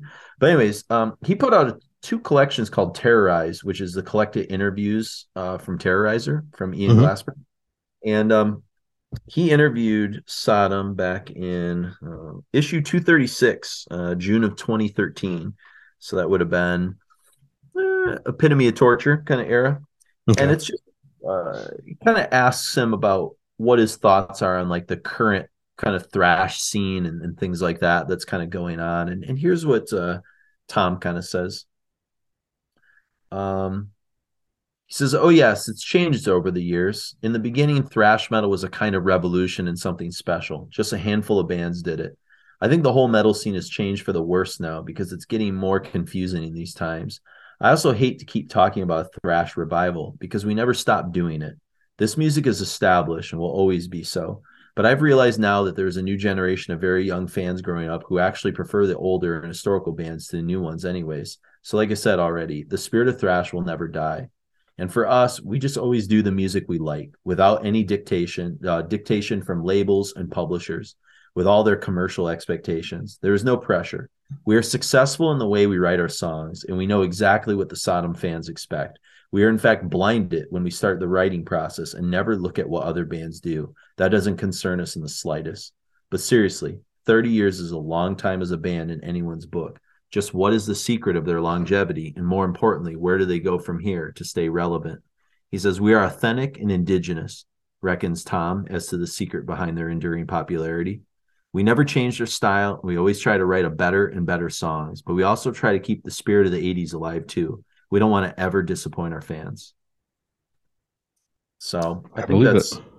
fitting, you know, for a, a guy that has kind of steered the ship for for multiple decades and you know i mean still reaching their high point i'm i'm really curious what the next record that they do um well they just they had their 40th anniversary in uh, 2021 they did and they put together kind of they re-recorded 40 years at of, war yeah yeah they re-recorded a bunch of old songs and things like that um i would i would have picked that up if when it first came out but i've seen a handful of them around but I was hoping it was like the entire discography. yeah, unfortunately, unfortunately, it's not. But you know, I mean, I think with Frank and, and stuff, it'll probably sound pretty pretty good. You know, I yeah. listened a little bit. I haven't spent a lot of time with it. Did you know there's a, a song in here called "Job of the Hut"? No. Oh wait, on Genesis 19 or on the no no on the 40 Years at War. I don't know what oh, album shit. that's from. It might be from a demo. It might be from their demo era. Uh, maybe I don't Jabba Hutt would be 83 for the yeah, movie, but yeah, huh? Caligula, 17, 17 songs. So hmm. it's got, yeah, it's got Frank. It's got the the modern lineup, so it's got a great Eliran Kantor cover as well. I do like the cover; it's pretty neat. So yeah, and Mark, in in in between us recording part one and part two, we actually got a new patron. Uh, That's awesome. shout out to Jason Duran. Uh, we already announced some patrons in part one. Uh, new patrons Michael Held, Roop Groove, Frippe Pearson, John Burkhold, and Daniela Petro. So uh, we'll throw Jason Duran into the mix too. Thank you again. Uh, if you would like to become a patron, uh, go to patreon.com uh, forward slash Requiem podcast and you can sign up, be a monthly patron, five bucks a month, 10 bucks a month, gets you exclusive uh, episodes. We're going to be recording uh, an exclusive you know bonus thrash episode on the Belgian Dutch thrash scene here pretty quick in the next couple weeks. So uh, that's something that's exclusive for patrons only, and there's a whole handful of other kind of benefits that sort of come with that. Um, yeah and plus like hey you know support what we're doing. We do this for free. We volunteer all this and we don't charge you. It's commercial free and, it's a uh, it's a it's a tip jar you know for for like what you know did you go to the coffee shop this week? How much you spend? Exactly. You know, I've, I've got a a drive through Big B here that i can easily drop you know eight to ten dollars per visit that's it so uh yeah if if we give you as much enjoyment as a couple cups of coffee, we would uh, much appreciate it. We do indeed, indeed. And uh, before we get out of here, too, you can get uh, in contact with us. Send us some feedback. Uh, go on Spotify, leave us a, a star rating. Go on uh, Apple Podcasts, uh, leave us a star rating, leave us a review. We do appreciate that. Um, you can go and find us on Facebook, uh, Jason and Mark. you can contact us that way. In fact, Mark, we just opened up uh, for the patrons. We have an exclusive Patreon page on Facebook for those patrons uh, that are there, and uh, we opened up like a new chat. It's uh, pretty cool. I don't know if you joined it or not, but um, is that is that? Well, I don't know anything about this because I'm not normally on Facebook. Is this beyond the Mighty Raven Dark? No, it's it's thing? a Mighty Raven Dark uh rating uh it's a chat exclusively for all those people and it's just like it's cool. It's actually been like a bunch of people sharing like YouTube clips and talking about recent shows they've been on. It's it's pretty fun. It's almost nice. like our private little thing and I'll, I'll kind of like check in sometimes and, and, throw my own two cents and stuff, but it's just like kind of almost a community uh that of like kind of metalheads that share like a love for Requiem and the different stuff that we're doing to kind of exchange info and, and talk about stuff. And so that's, that's awesome. That's so, um, but yeah, you can get a hold of us there. You can go on Instagram, Requiem Metal Podcast, at Podcast Requiem on uh, Twitter, also known as X now. Um, it, the, they just changed the app on my phone this morning, so it's now the X app instead of Twitter. How, so, how do you feel about that? Being a big X Men fan. Well, if it was as cool as X Men, I would care, but I don't. I haven't been on. I remember getting. I got a uh, a beta invite to Twitter when it first started, and I think it's been almost twelve years since I've been on Twitter. It's uh, I I wouldn't be on Twitter if it weren't for the podcast. Um, yeah. Metal Twitter is pretty fun. There's a pretty good community of people. Um, that I think are only follow us there and don't have Facebook. So the guy that kind of created the Paradise Lost uh Katatonia drinking game came from Twitter and stuff. So it's a nice outreach for that. Yeah, I read I, I, follow some news sites, so I read news articles and stuff, but I try to just kind of not doom scroll if I can. Yeah. Um, X scroll now, yeah. Yeah, X scroll. Yeah. Well, exactly. soon it's gonna. He's trying to turn it into a, a banking app. So I'm sure we'll, we'll see what what happens with uh that very special man. Something fucking fun. can't wait for it. Can't wait for it. All right, so here's some here's some cool feedback we got. Um, this is actually one kind of a shout out to uh, one of my students um, or former students. He just graduated. Um, they they wrote like letters to teachers like that they had kind of inspiration from, and this is pretty funny. It says, uh, "Thank you for showing me Brave Murder Day the record literally changed the way I hear music. Love it. Um, this is from Dave Hobson. He says, I have to share this here as no one I know will appreciate it. I just drove alone 11 hours round trip to see Voivod for the first time live. Holy fucking shit. It's absurd how good and fun these guys live were. Um, yeah, anyways, uh, I thought there was something else that was on there about Requiem. Okay, but Dave's one of our, our patrons, so he was just sharing that. Um, let's see. Uh, Voivod are always uh, anytime they're near you, go see them. They're great. Yeah. Uh, all right, Nolan Bradley. Um, I just rolled credits on the recent episode. This is the Rebel Girls episode, and honestly, when it was announced, I wasn't sure how invested I would be since it was new territory for me. But that couldn't have been a more informative, engaging ride that brought me in almost immediately. There was quite a trajectory to the Rebel Girl Riot Girl scene that I was never aware of. As a scene movement, I uh, slash scene slash movement, I'd only ever caught wind of it. Well, after the fact, and very minimally at that. A lot of bands here I was never aware of or only knew about simply by name, such as L7 or Sonic Youth, or peripherally through hits, The Go Go's Vacation or Blondie's Heart of Glass, none of the heavier work. Honestly, the only band covered I had any connection was Hole, and even the, they debuted a bit before my time. Celebrity Skin was a big release for me growing up. I was either 12 or 13 when it released, and I even got caught shoplifting shoplifting a copy of it from my local store. Believe that was also, yeah, believe that was uh, the first time I ever felt shame for music choice too. Uh, he said, uh, growing up in a small town, everyone at school heard about it, and the next day, one of the things to ask uh, folks first went with, of all the CDs to steal, why would you go with Hole? Uh, pretty funny. He says, "Love that you guys really went outside the music choice too." Uh, oh, so love that you guys really went outside the norm with this episode, as I found it to be a lot of fun. Gave me an opportunity to revisit some bands I haven't thought much about over the years, as well as some new ones to check out and at least see what they were all about. As always, appreciate the work you guys put into this. You all never disappoint. Thanks. Um, Thank you. I I also um, Lisa was telling me about some people were talking about the the whole stuff on the episode that I completely missed, but oh yeah, that everybody was like surprised or oh yeah, I think I have that somewhere in here. Yeah, I'll, I'll get to it. I'm kind of scrolling through different things. Uh, like of all the things, are we going to get whole episode? Like, nah, probably not. But you know, we're we're always honest on our opinions and how we feel about yeah. stuff. That's pretty pretty fun. All right, I'll go to the top of this shit. Okay, come on download messages here. Um, oh, Andreas, he's got definitely some things to say. So Andreas actually sent us like a tip. Uh, he sent us some money and he says, Suzi Quatro is my first patch. 75 minutes in, I can already tell this episode will be on the pantheon of the best ones. Uh, he says, P.S. The best Patreon comment costs you another $40. So, so we buttered him up apparently. Um, and then the patron number one, right? Yeah, patron number one. Yeah. Uh, Kyle Doman, one of our patrons, says, I got lucky you released this episode when you did. My wife was actually okay with this and interested in listening to it in our drive from Texas to Iowa. They give us quite a few things to discuss along the way. And I wrote, Requiem is all about bringing families and spouses and long lost friends together. So, and, and driving cross country. That's it. That's cross country yeah. driving.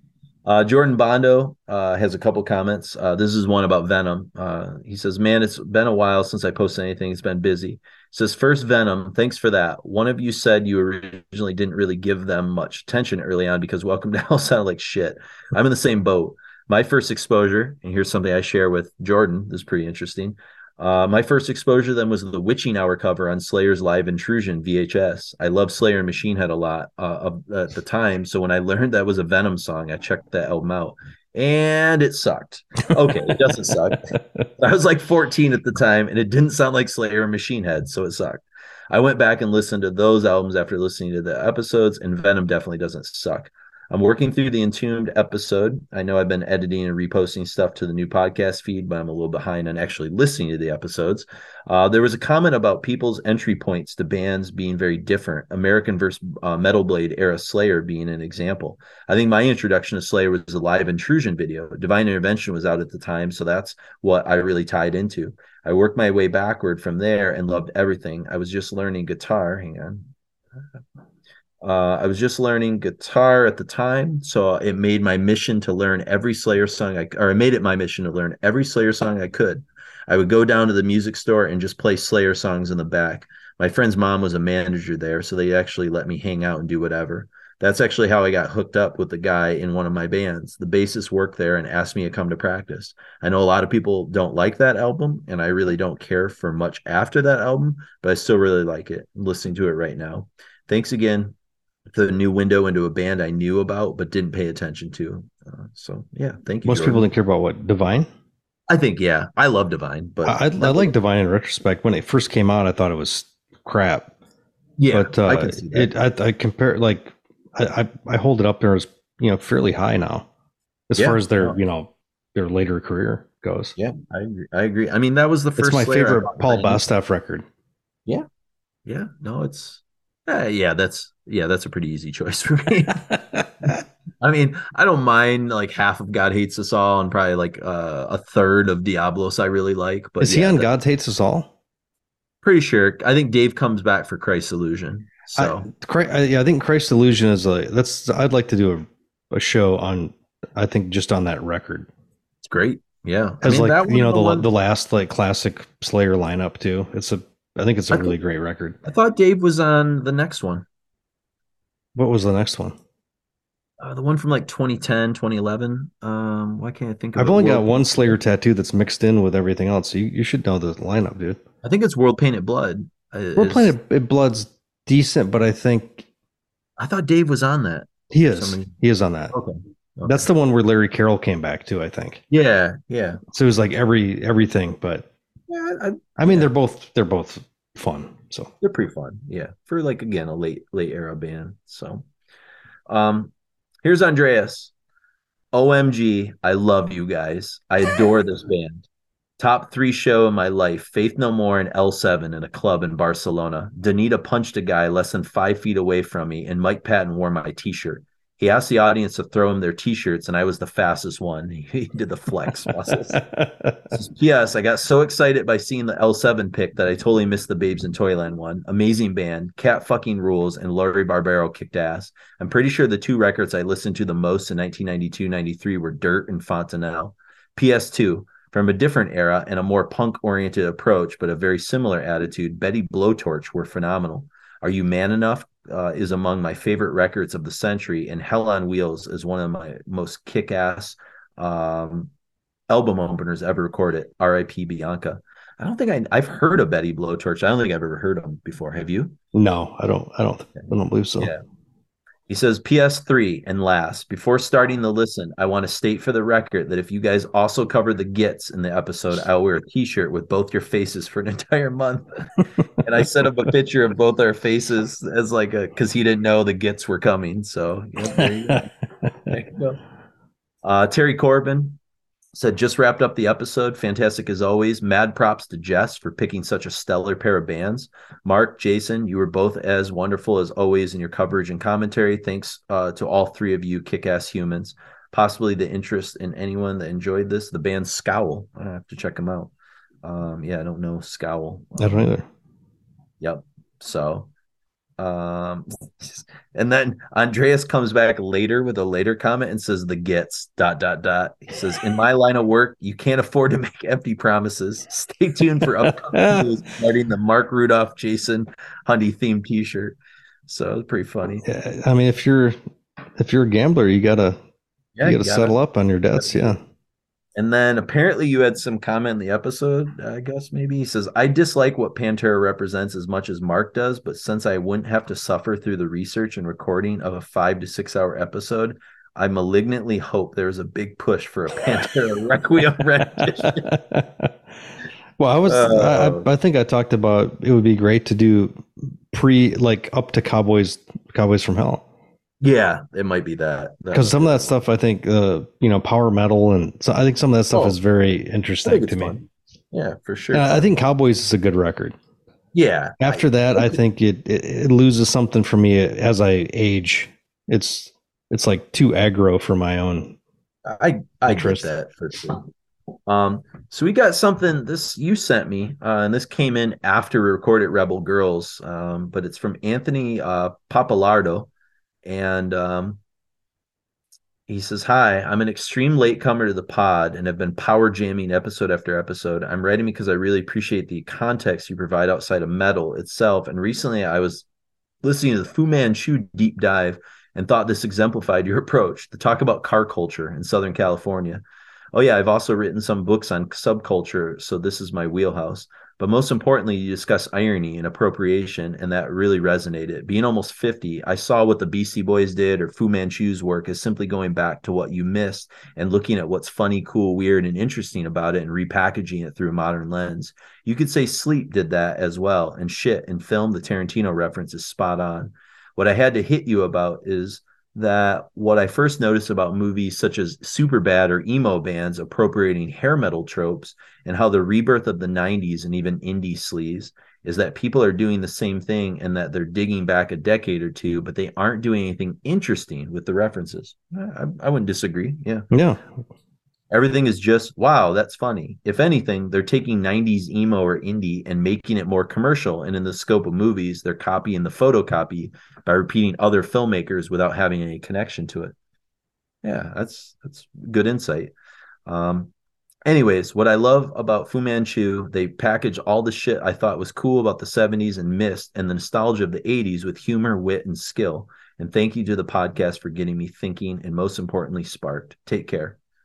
Sweet. Thank you. Thank you. Yeah, I, I would prefer you not refer to us as a pod because right. that has nothing to do with that. That's just my own, you know, gotcha. My own thing. Like the, it's a, if anything, it's a cast or it's a, but a pod is either something like that somebody lives inside or a derogatory term for a dick.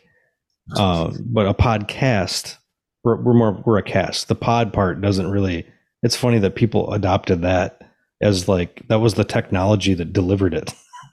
but it's it's no longer with us, and people decide to use that. But we like yeah, uh, appreciate the content. Yeah, so you just call it cast, right? Would be the the short. Yeah, I mean we're basically like a glorified. We're a radio show without a network. Yeah, that's it. That's us. Yeah, you know, like we're we're there's no pod involved anymore. And I did hear from from Jess. She was very proud of the episode. I didn't uh, screenshot her comment that she had originally kind of sent to me or whatever, but she was really happy with how kind of how it turned out. Um, I heard from a couple other people too. Um, Luke Walker, one of my good friends who's just kind of moved back from Taiwan. I kind of asked him, I said, you know, as a as a history teacher, as a guy that teaches kind of controversial issues and tries to like contextualize things in a way that's appropriate. I said, how did Mark and I kind of handle sort of a difficult subject matter? He said, for two straight white dudes, you, we did about as best as humanly possible. So I, I took that as like a good compliment in terms of dealing with like feminist issues and, and things like that. So yeah. um, that made me happy. Um, and then one last comment. Uh, this just came in a couple days ago from Jordan Bondo. He says, finally finished the Rebel Girls episode. Man, that was an adventure. I knew most of the groups you guys talked about and played for the most part, but I have to admit, it's pretty funny. I had L7 confused with Drain STH. I was hey, dead sure. That's okay. I think uh, Tony Iommi married the late the chick from that, Drain STH. Yeah, I didn't know that. I was dead yeah. sure that when you got into talking about them and playing their songs, I'd recognize it a lot more. I didn't. So I had to go on a little trip of my own and figure out who the hell I was thinking of. I just kind of accidentally stumbled across horror wrestling scrolling through my library and realized that's who I was thinking of. I remember being really into them in the 90s, probably because we were so into Alice in Chains. Fun fact the vocalist of Drain STH, Maria Sjöholm, is married to Tony Iommi. Uh, so there you go. I did. I didn't even remember. Very, very happily for. Well, I've, I I knew that because of um, I read his autobiography like four years oh, ago or something. Um, I don't remember them getting a mention during the episode. So if anyone wants Alice in Chains Dirt, but with chicks, give that a listen. All right, to check it out. I I remember them, but I think I thought they were new metal. Maybe not so like. Uh, um, another group I was into back was Veruca Salt. Same with me. I like their early stuff. They kind of lost me after Eight Arms to Hold You, and I can't say there's something I'd listen to now, but I remember hearing them at the time and kind of recognizing them as another group of girls who were rocking along with the guys. So thank you, Jordan. Appreciate that. Absolutely. So, yeah, good feedback, and like I said, all, nothing but positives. I heard. I didn't hear too many critiques at all. Nobody. Know, I didn't get called out for being a hater. Yeah, at all. Yeah, no, I mean, I think there was one I, i'll have to find it but like there was somebody else in our feed and this is probably what lisa was kind of talking about who came to the same conclusion that you did. They were like i i recognized like going back like how much i actually liked hole and that surprised the shit out of me. Like it was, it was like kind of fascinating. And uh, it was funny i was talking to luke about this too about like you know why we were kind of pitted that way and he says like he you know grow he grew up in like where I teach Armada and he says like he knew that he wasn't supposed to like Hole, that it wasn't cool as a dude to like Hole. So he just kind of hated Hole without really ever like listening to them almost or whatever. Or like mm-hmm. just kind of like caught like a couple like clips of Courtney Love and just kind of formed his opinions based on that. And I've been there, I've done that as well. Sure. he just said it was really interesting, like the context that like you can be like pitted against something that like you should probably like but like you know, I don't know. We just had we just had an interesting conversation about it, anyways. So that's the was, that's the system trying to push you into corners you don't need to be in. That's it, man. That's it. Just the fucking the man trying to like what you like, man. Don't that's listen it. to government or authority. Do what you want to exactly. do. yep, that's what uh, Tom Angelripper would do. So, exactly. We'll, we'll, actually hear from Tom Angelripper one last time, Mark, uh, before we hear this trio of tunes. So, but anyways, we've uh we've you know we've we've gabbed enough. So let's uh let's go out in flames here uh with some Sodom and Gomorrah, some Nicht mehr uh, mein Land, um, and the Harpooneer from uh, Genesis 19. So uh, welcome to International Thrash. We are here. We have finally arrived, and we will be here on and off uh, for for the foreseeable future with mixing in some uh, other non thrash related things, and should be fun. So um, yeah, so enjoy some Tom Angelripper, and uh, if you want to become a patron or get a hold of us, we just uh, give you all those fun ways to do so. So for Sodom, uh, the comeback part two, I'm Jason, and uh, never again tapping the vein. I'm Mark. So I guess as we kind of wrap up and you look back on these 35 years, you know, what do you want the legacy of Sodom to be both as a band and as part of like the German metal history?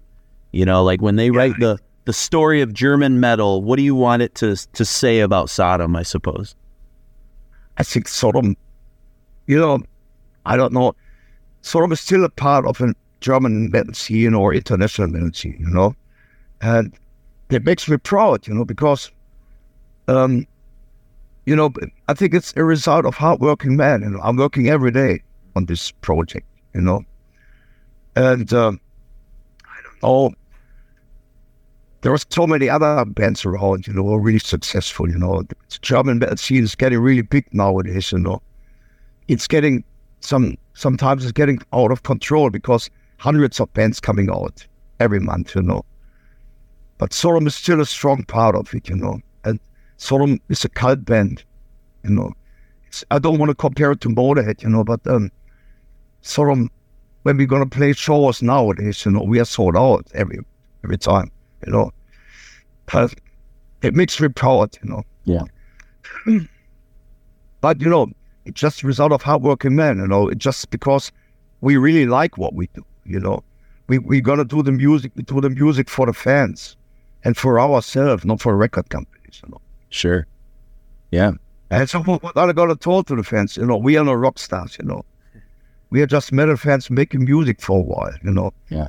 But coming back, you know, when we're doing a show, we always try to do meet and greet or signing sessions, you know, or giving something back to the fans, you know. That is very important. And that is something a lot of bands forget surround me, you know. There are big rock stars, you know. And this is what I hate, you know.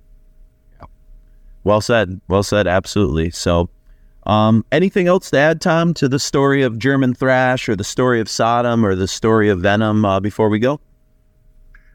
I think the story of Sodom.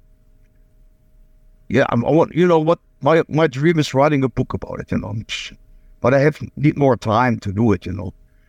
But I can tell without Venom, I wouldn't be here, you know. That is something I really know because Venom was the biggest inspiration doing this, you know. And I want to thank to Kronos, you know, maybe um, I met him sometimes, you know, and he's not really interested in talking about music, you know. It's like when you talk with Lemmy, you know, I remember a couple of years ago, you cannot talk about music, you know. He's really interested in what other bands do, you know. But um, Kronos, for me, he was God, you know. Yeah. Awesome. And some people hate Kronos, you know. I, I know that, you know. And I said, without Kronos, the metal scene, also the German metal scene would be completely different, in my opinion. Yeah. yeah. So, so there, I give always give a lot of respect to him, to this guy.